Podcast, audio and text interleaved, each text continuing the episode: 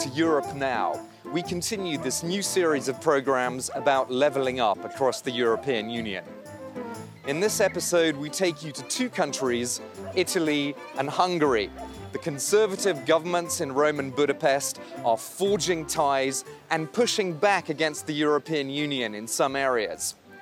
We start this program in Rome. Italy is now led by arguably the most right wing government in decades.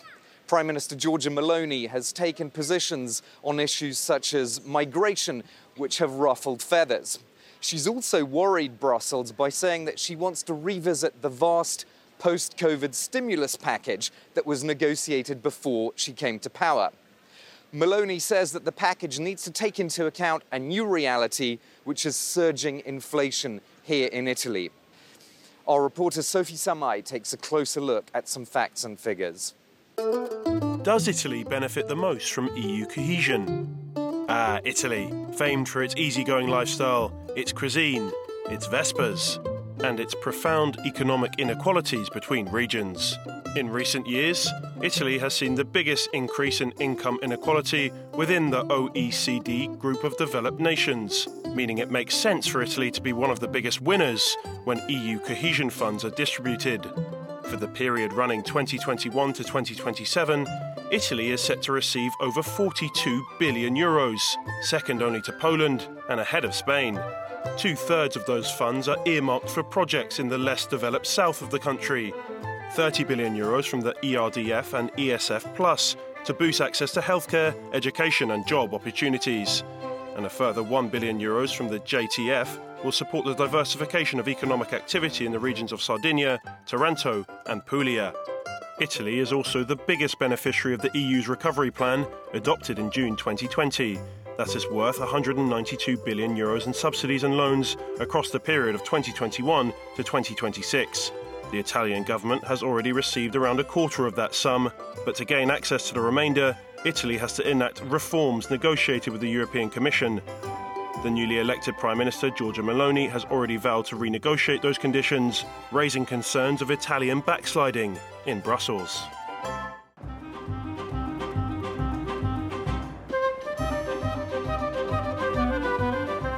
We're very pleased to welcome on this program Mayor Roberto Gualtieri, who's a very well known politician here in Italy for the Democratic Party.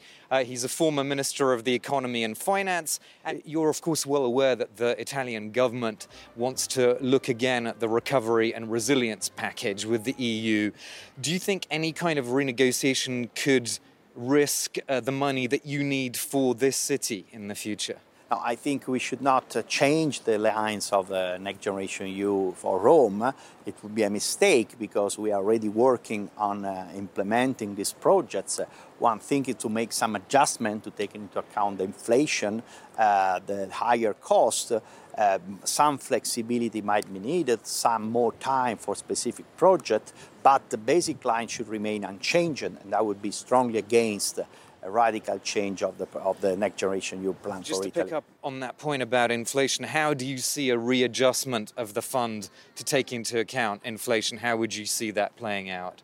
We can, uh, let's say, adapt uh, some of the project uh, uh, to uh, the increasing cost. That's possible. Some remodulation in order not to lose the, uh, the biggest part uh, of, uh, of the project, of the investment. But again, I think this, this should be some adaptation, but not uh, change, not dropping the, the projects, especially the projects which are related to the inclusion, the energy transition, the project that see the cities, the local communities as protagonists. That would be a mistake. That would be losing an opportunity of uh, transformation. If you want to reach the, the climate target, for instance, the cities is where we need to become more efficient, where we need to reduce emissions.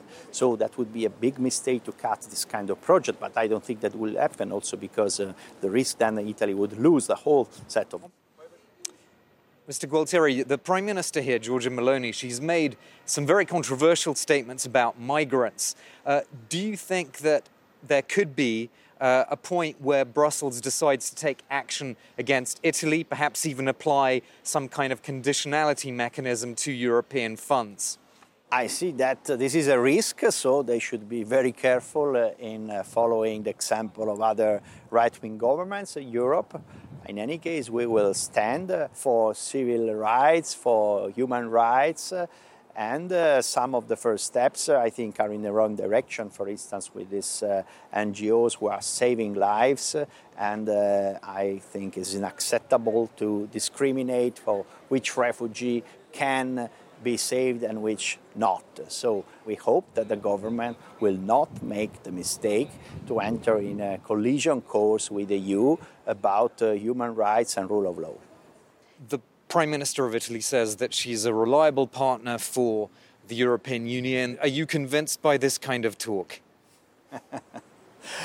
I mean, we all know the positions uh, of the current government, uh, which uh, uh, are normally positioned Eurosceptic, let's see. I mean, I, I, see positively that now they commit to European integration, so I encourage this change. And I hope that they will be consistent because uh, Italy has to benefit by uh, moving uh, ahead, by making deeper the European integration because we are facing problems that no single country can face alone. So we need to, to, to, to, to do the same kind of uh, uh, step that we did with the COVID. When I was finance minister, we succeeded in dealing with the pandemic together, in buying the vaccines together, in uh, issuing common debt to uh, make countries uh, able to respond uh, with SURE, with the Next Generation EU, to have the ECB supporting uh, expansionary uh, economic policies. So we, we succeeded and we avoided the recession, we avoided the huge social and economic crisis. Now we, we need to do the same. Mayor Gualtieri, thank you so much for your time. You're welcome.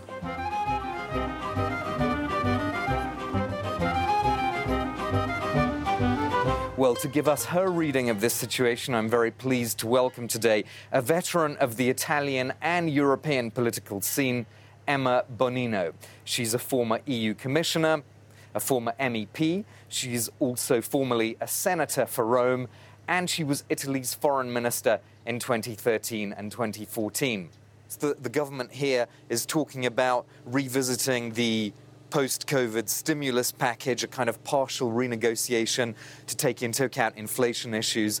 Uh, are you worried by this potential renegotiation? Do you think it could impact? It will never happen. Why not? You need the unanimity of 27 countries who uh, accept the renegotiation. I think that what the Commissioner Gentiloni warned us and says over and over that something can be adjusted, but really something. Well, exactly. Gentiloni say that. By adjustment, are we talking about things that will impact more vulnerable communities in Italy? Is that a risk, do you think, or not? Well, uh, on this issue, the Italy dossier is not brilliant. On a structural fund, for instance, uh, most of the country, particularly in the south, are not using them. In the north, they behave much better. Let's say Emilia Romagna, I've been using the last package uh, of the structural fund by 85%. If you go down to Reggio Calabria, it's not even 30%. So, I mean, we are not uh, uh, in a position of uh, tough negotiation. Okay, we'll have to end on that uh, somewhat downbeat note. Thank you so much. Emma no. Bonino, uh, former European Commissioner.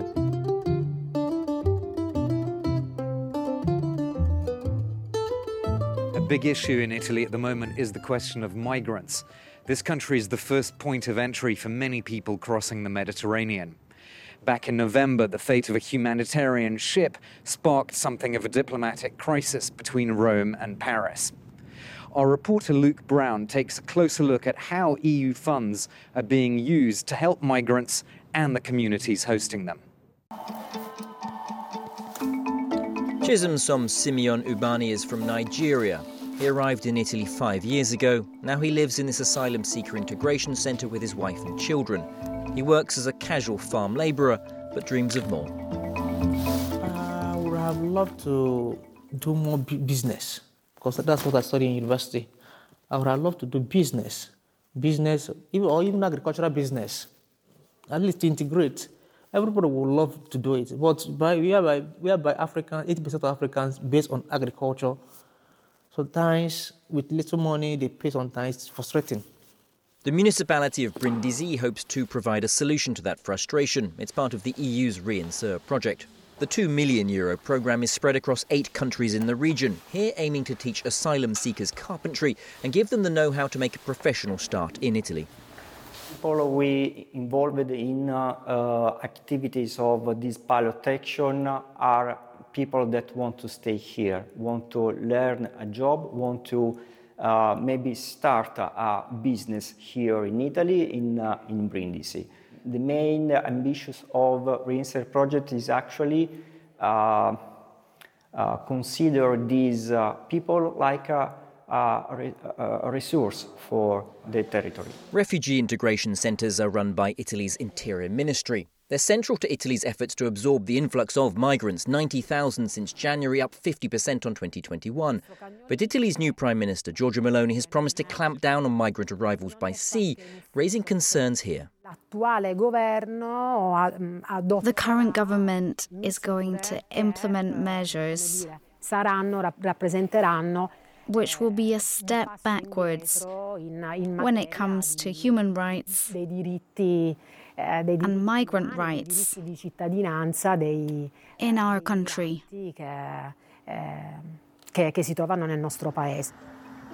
Southern Italy has experience of welcoming migrants and refugees. Back in 1991, tens of thousands of Albanians arrived by boat in the ports of Bari and Brindisi. Today, the mayor of Brindisi rejects the new populist government's hardline stance, arguing that Italy's economy, especially in the south, benefits from the arrivals. It's morally important to help people in need, but there's also an economic requirement. And there's a lot of hypocrisy concerning this question in Italy now.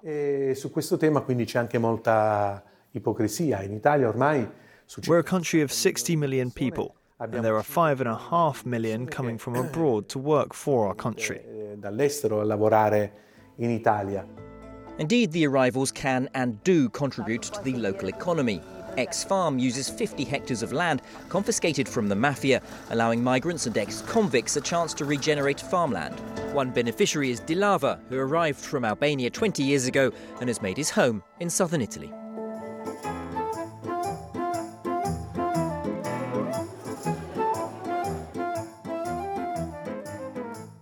Well, to talk more about migrants, I'm joined by Vincenzo Sofo, an Italian MEP. He's a member of Brothers of Italy, the governing party.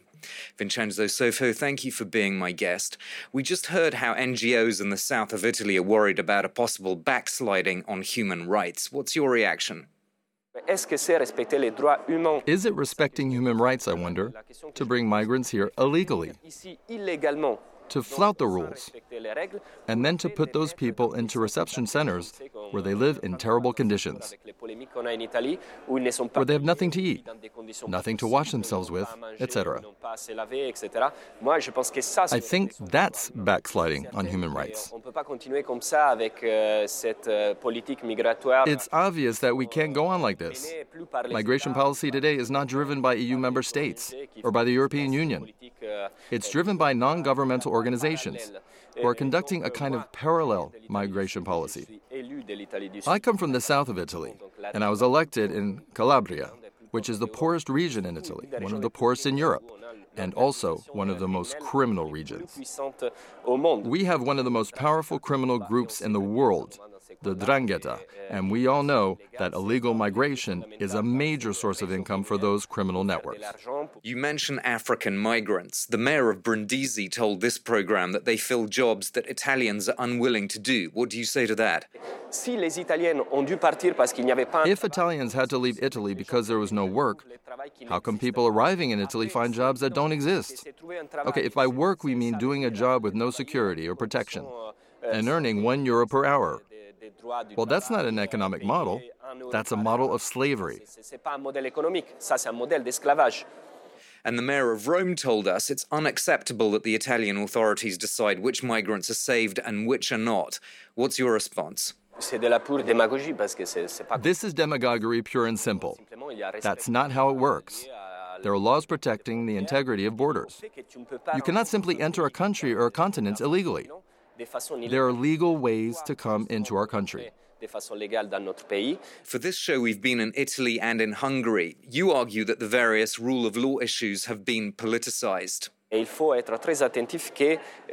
have to watch this very carefully. We have to make sure that the action taken by the European Commission on Hungary isn't politically motivated.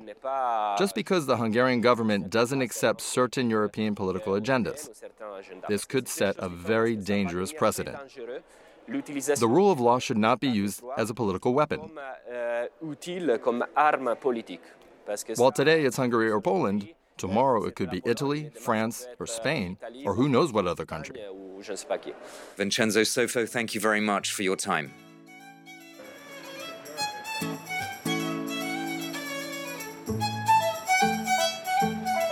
Well, it's in the building behind me, the Prime Minister's office, where Italy's future direction will be set when it comes to relations with Brussels, with Paris, and other European capitals. We'll be watching all those developments very closely on our various European talk shows. That's all for this part of Europe now. Join me in a few minutes. I'll be in Budapest, the Hungarian capital, where EU funding is a political hot potato. That's coming up just after the news bulletin.